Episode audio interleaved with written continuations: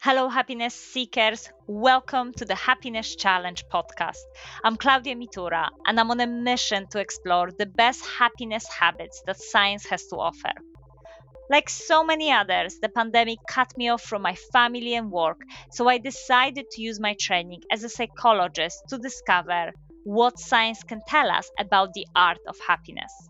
What I found set me on a path to joy, and now I'm ready to share my journey with you.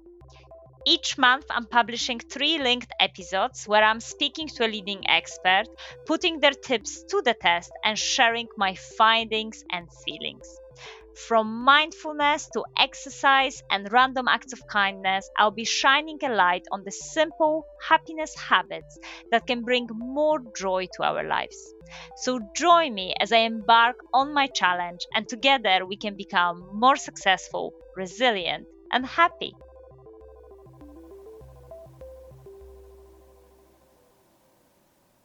Hello, happiness seekers. Welcome to this month's Happiness Challenge when I'm exploring how to stay curious and happy at work. Helping me with this topic is the founder of the Global Curiosity Institute and the author of the best selling book, The Workplace Curiosity Manifesto, Stefaan van Hooydonk. Stefaan is going to outline why curiosity is important to our success and happiness, as well as how we can build a stronger curiosity muscle. So I'm very intrigued about that. So join us to ignite your curiosity to stay happier, healthier, and more successful. Welcome, Stefaan. Thank you, Klaudia. This is uh, no pressure. Uh, looking forward to the discussion. Actually, I told you I'm working on some research around looking or exploring the connections between happiness and curiosity. So the podcast comes very timely. Yes, I'm very excited. I think those two topics go really nice hand in hand, and we need both of them to really reach uh, that great potential of positive well being. But let's start with maybe the kind of the basics and foundations. What is your definition of curiosity? Well, I've selected a, a, definition of curiosity which fits both individuals but also systems. Because for me, organizations can be curious, teams can be curious, even societies can be curious. So I'm talking often about the mindset that challenges the status quo to discover, to explore, and to learn. So there's many things unpacked in those dimensions. And so it's about intentionality, it's about taking action. For me, curiosity is a verb. So it requires activating that curiosity and now it's, it's a little bit like happiness when often we have a very simple definition of the word in the backs of our minds when pressed. And we can all come up with some definition of happiness, I guess. But we're reflecting a little bit of it about both dimensions and we're kind of uncovering or kind of going deeper into the layers of these, the peels of the onion of actually both happiness and, and curiosity. We find many other things. So for me, curiosity is not only linking to what we in popular language is using what I call intellectual curiosity. I'm also heavily focusing on empathic curiosity, are interested in the other, as it links to diversity in the workplace, to inclusion, as it links to better relationships. And that often already takes people a little bit by surprise. And then the third dimension of curiosity for me is everything about curiosity about me and myself. What are my beliefs? What is my purpose? And actually, there's also a link to happiness there. I, I call it self reflective curiosity. And the better people are at this, the better it leads to self awareness. And the outcome of that type of curiosity is happiness, is resilience, is feeling grounded and feeling empowered. Now, also, maybe to round off, and, and I'm trying to paint a picture that curiosity is is not this single thing, it's a multifaceted dimension, is that curiosity can be positive, but can also be a little bit negative. Uh, like curiosity can be positive, and nowadays everybody thinks of curiosity as this positive thing, and it's a kind of curiosity for curiosity's sake, and Einstein discovering the universe, children being interested in the world around them. So it all has a lot of beautiful stuff. Yet there's also one dimension which links to anxiety, which is the the frustration of not knowing and scientists call this deprivation type curiosity. For instance, if you're watching a really bad movie, but you want to keep on watching the movie because you're hungry to know the end. And you know, or at work, when you find a problem and you can't sleep until you found the solution to that problem. Or when you go to a doctor and it takes two weeks before the results come back. That type of anxiety, in science, we call it kind of a, a information gap theory. You have this gap in information in your head and you, you're trying to play with it. So, anyway, the definition for me is the mindset that challenges status quo to discover, to learn, and explore. Fantastic. And I think it's so important that we understand that curiosity, as you're saying, is not multidimensional. Uh, very interesting to know that curiosity can lead to that anxiety. Uh, I was actually thinking when you said that curiosity might have some negative components, I guess I was thinking about maybe the idea of being a bit too nosy or gossiping about other people in a kind of social relationship. So that's what came to my mind that, you know, it's a great thing to be curious about other people and find out about their experiences and backgrounds. But I think it's a different way than if it's used maybe for kind of any malicious ways. So I think that's what came to my mind but I think the exploration, the curiosity about ourselves, it's so interesting because I must say, when I think about curiosity, I do associate it more kind of outward facing. You're curious about something that is out there rather than maybe what is happening for you. So you already mentioned a little bit that linked between curiosity and happiness. But let's recap some of the outcomes or some of the findings that you are aware of. Why is it that actually uh, happier people are more curious, or vice versa? When we're more curious, we're experiencing more happiness. Yeah, it's a beautiful question. Maybe backtracking on what you're saying and what your thought was about the negative connotation of curiosity. Indeed, in society, we have this love hate relationship with curiosity. And that often has a historic reason. Before the 1950s, curiosity was bad. It was all about nosy children poking their noses, and they were not supposed to ask the teacher too many questions. And um, it was about looking through a keyhole and seeing what the neighbors were doing. Those type of connotations. And that's why, for instance, you still have in English, you have curiosity killed the cat as a negative connotation. Or in Romanian, I was told, you have a thing uh, saying that curious people die young or in Polish, apparently there's a saying.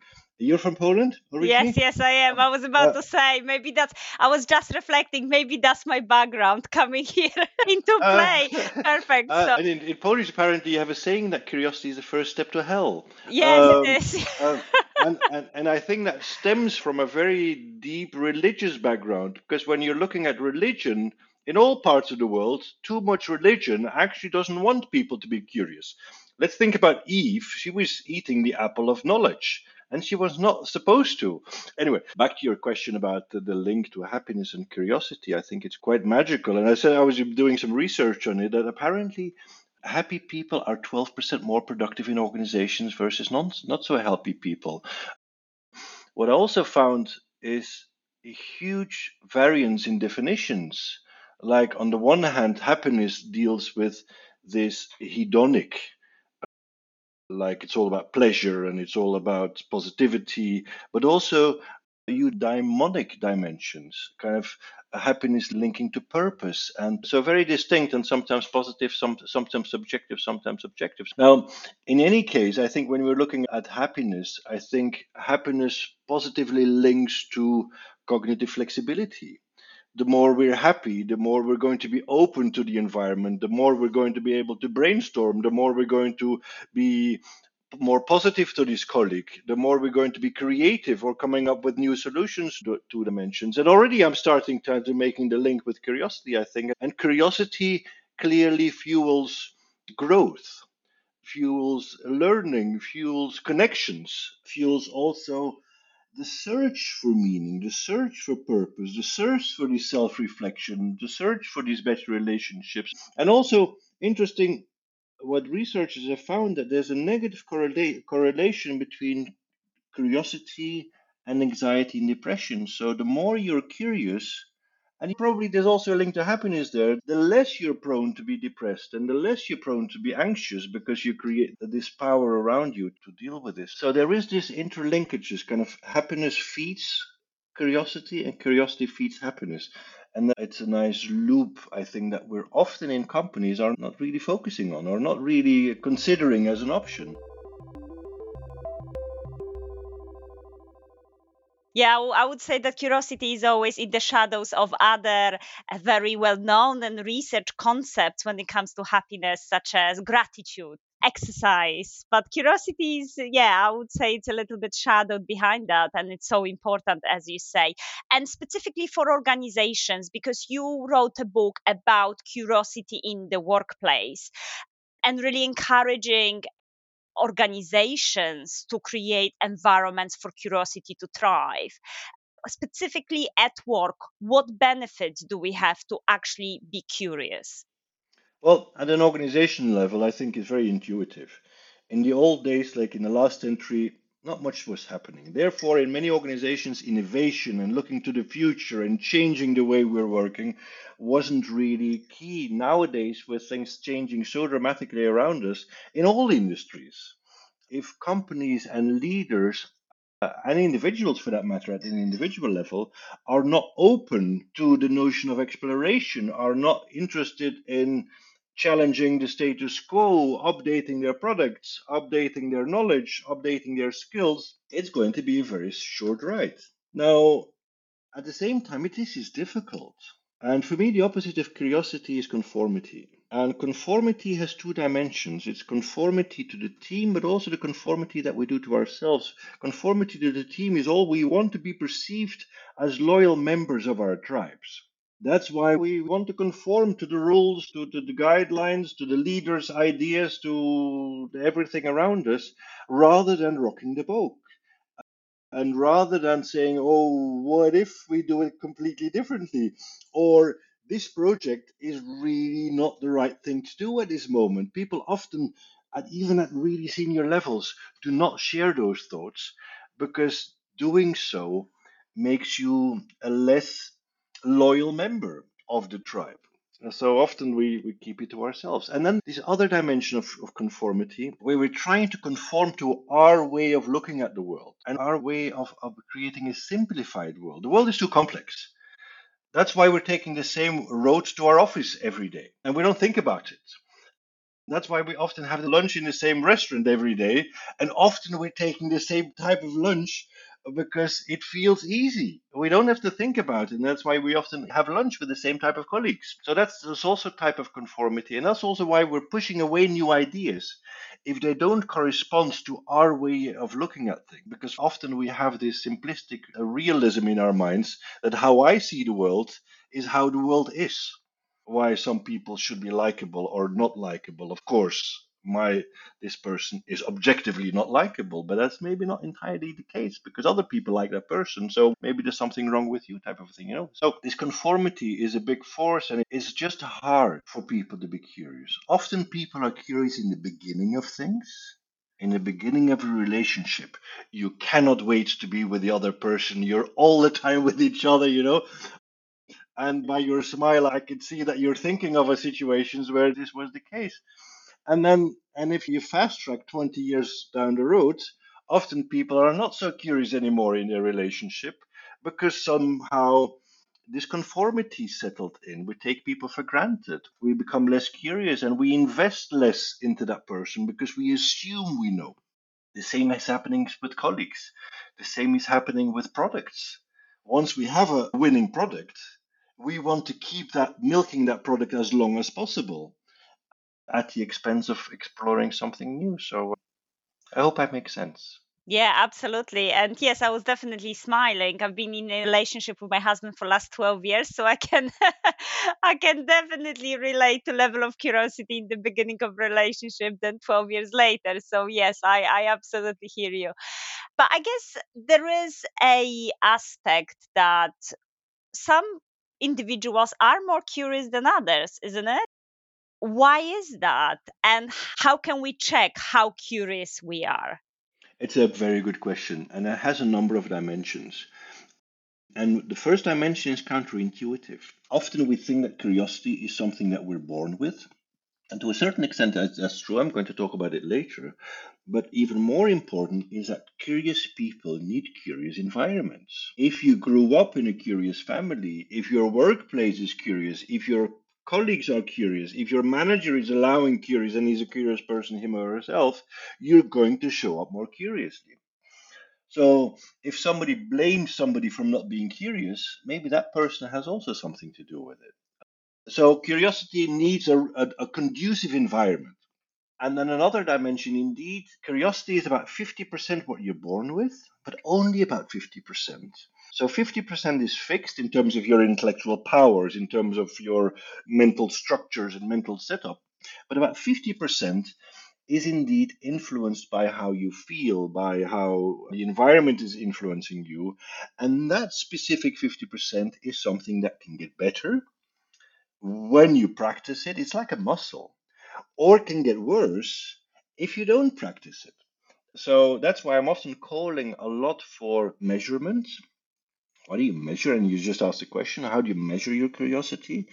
But also becoming aware, just noticing Am I curious in this moment? Am I curious when I'm filling up my car with gasoline? And am I kind of curious in those banal, mundane uh, dimensions? Because often people think of curiosity as kind of being these mega events that you need to have. So awareness really important, and then intentionality. How intentional, how proactive, uh, how empowered are you looking at curiosity? Or do you see it something that is just happening to you? How you can measure it? That was one question. You can do a, di- a diagnostic on my website. Go to www.globalcuriosityinstitute.com and you can kind of find your own diagnostic. And I have a couple of diagnostics where people can measure it, just one for free. And I give you back a score on your global score, but also your curiosity of your intellectual curiosity, your empathic curiosity, and your self reflective curiosity. And that you can prime you to start doing something about those three dimensions and I think it's in nine languages, and it's now more than seven thousand people have taken it, and it's quite uh, quite popular. Now that that's a way to measure it from a quantitative way. There's also a way to check it at a quality level. We can check this at home, we can also check it at work. Why don't we check with colleagues? Was I curious in this last meeting? Or was I curious in this project? Or was I more conformist? Or I think a beautiful question that we can ask ourselves or gift ourselves is when asking others, how can I be a better dot dot dot? How can I be a better partner to my husband of 12 years? You know, how can I be a better father to my 16 year old daughter? How can I be a better colleague to you? how can I be a better guest in your podcast? You know, and thinking about it and asking that questions and how can I be a better boss? Kind of reverse feedback, something that's happening in only 23% of the cases, according to my own research. So I think that's a great way to also, from a quality level, ask how curious am I? And what can I do to become a better version of myself?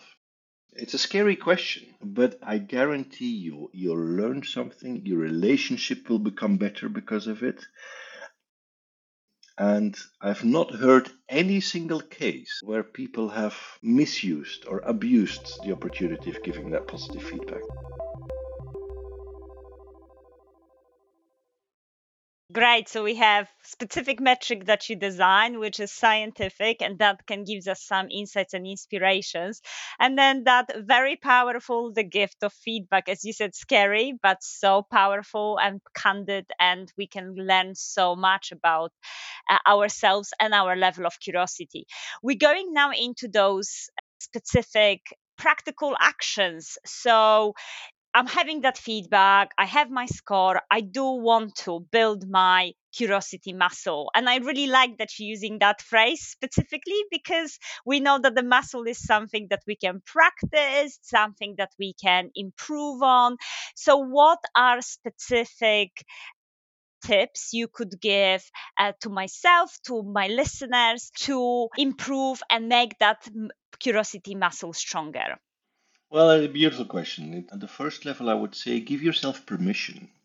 just make it okay to ask more questions, to ask this stupid question in your team meeting, you know, or to give yourself permission to go up to other people and tell them I respect you and I really want to learn something from you. Another Another tip could be when you're brushing your teeth in the morning, prime yourself or promise yourself or invite yourself to be a little bit more curious about the world, about others, and about yourself. And in the evening, brushing your teeth again, you can, you can kind of check how did I do today? And then tomorrow you do it yourself. So it's about micro actions that you can be taken towards every day. And I guarantee you, by the sheer fact that you're moving your gaze or your focus towards curiosity, it will show up in more abundance, eh, which is quite interesting how, how we work as individuals. I think another dimension could be I'm working together with a with a beautiful colleague and she's using the concept of Curious Thursdays. And actually, that means that for six days a week, she is really focused on the conformity side of work. Things needs to be done, and everything needs to be produced, and companies want their projects done. But for one day, she says, "I'm going to do things slightly differently. I'm going to explore new tools. I'm going to have meetings with people in different places. And she has meetings in parks, in musea, you know, and she's, she's actually also close to London. And she's allowing herself for one day a week to explore new things, new courses, anything really, to allow herself to be more divergent and to explore new territories. So that's a, a great strategy. Another strategy related to people is make every conversation count. Every single conversation, even that conversation when you're paying after you have fueled up your car with the cashier or in the supermarket. Try to learn something new with every single person that you're interacting with. And with a cashier, it could be a simple question like, well, how many customers do you see on an hourly basis? You know, simple things that kind of where you are genuinely, with a lot of care and kindness, asking questions. I want to learn a little bit about your world and make it a promise to yourself not to leave a single conversation without learning something new at, at work and the colleagues. If you're in the elevator with colleagues, go beyond the superficialities. I think that's absolutely great. I think we have a suggestion of that self reflection and micro moments. And then I love the very practical have one day or one afternoon or one morning, whatever it is, when you're allowing yourself that curiosity. And I love the fact that then we're going into those relationships and being curious about everyone. I love to have curiosity conversations with colleagues when I'm saying, you know what, it's not necessary about this project. I want to go beyond. I want to learn more about you as an individual, about your career, your what are you learning, what are you excited about. Uh, but I think yet it's to with every person to be curious. I think you're taking it definitely to the next level at some point you did mention that curiosity thrives in the right environment so my question is if i'm a manager and I want to have a curious team and I want to contribute to building a curious culture in my organization, how can I create that right environment so that my colleagues, my team give themselves permission to be curious? A beautiful question. I would say that it's really important for the leader to give permission to say, guys and girls, it's okay to come up with new ideas. It's okay to stick out your neck. It's okay to challenge the status quo. I'm also vulnerable uh, as the leader. I don't know everything. Actually, for many leaders, they promote themselves as knowing everything, as kind of being these know it alls, and it's much more powerful. And they get much more engagement from their people and much more motivation if they're promoting themselves as being a learn it all, saying, I don't know everything. So I think a leader is a giving permission is really important as a leader. Also, allowing people to spend part of their time in less conformity based activities, but also curiosity. Encourage people to think outside the box, encourage people to spend their time on innovation and creativity. And that's true f- for all roles. In every role, there's a certain level of conformity. We need to get things, we need to fill out forms, we need to kind of do Excels and whatever you're doing in your work. But if you're also building in excitement and creativity and innovation in every role, then it's a beautiful thing to happen. I've noticed leaders who are in team meetings, for instance, who are creating a, a rotating chairmanship. Or I've seen some companies, and I'm talking now at team level, where the team activities or the, the agenda points are formulated as questions. And it's amazing how much that's changing the dynamic in those team meetings. And also, I often ask the question to leaders then how do you have your meetings? Uh, what are you talking about in your meetings? Do you talk about things that you already know and that just are there to conform what you know already? Or are you also inviting questions that challenge the status quo? So have this routine, create this space and time, I would say, as a leader, for the team to get together at a, at a relational level, but also time and space to question things. Are we still on track? The world is changing so radically around us, and it feels very comfortable to continue the same thing that we're doing. And that's true. I'm working with marketing groups now, and they're doing brilliant stuff, but they've been continuing doing the same things they've been doing the last three, four years, very successful at it. But their CEO is seeing that this has an ending shelf life. So why do we check and challenge the status quo? And are we doing the right thing? So give that time and space as a leader. And what I started off with earlier is show up as a person full of what I call confident humility. Because not knowing, some managers are hiding behind not knowing and they don't articulate it. Or, you know, they're a bit shy because I'm paid more money than my employees. I'm supposed to know all the answers. But what research shows that the more a manager says, I said it earlier, the more a manager says that I don't know, the more engagement and the more productivity and uh, the more committed a team he or she is creating. And then maybe the last thing is what language is the manager using in his own writing, in his own speaking. There's some research done, it's beautiful research, actually, uh, in those test centers of where we're testing for people going to Mars later on. And you have a couple of those centers around the world, kind of we're just uh, looking at anthropology and how does it work and equipment testing, etc., etc. Now, when an analysis is made of the logbooks of leaders and the logbooks of the employees of those leaders one day later, then there's a correlation. The more a leader is using question marks as an indications for questions and exclamation marks as, as a correlation of surprise, the next day you see those curious actions appearing in the logbooks of employees. And there's a direct correlation. The more explanation marks and the more question marks, the more words like novel or wonder or curious is happening in the, in the logbooks of employees. So I'm often asking the question to managers, how does your language look like when you're writing emails? You know how and by the fact how the language you're using directly reflects on how people are reflecting and are behaving and are mimicking your language. If it's aggressive, they're going to be aggressive. If it's curious, they're going to be curious. Just, just notice. Often people are not aware of the language they're using. Does that make sense? Yeah, brilliant. Thank you so much. And so many practical tips there for managers from changing our language to asking more questions to changing the agenda into a questions. I mean, here came the agenda to the meeting. Everyone like, ah, oh my goodness. But actually, let's make it fun and exciting and, as you're saying, curious. Uh, Stefaan, thank you so much. You've shared with us so many interesting uh, pieces of research and, most importantly, lots of practical actions that we can take on board to stay curious at work, in life, and most importantly, be happy as a result. My final question to you, because this is a podcast about happiness, is what makes you happy?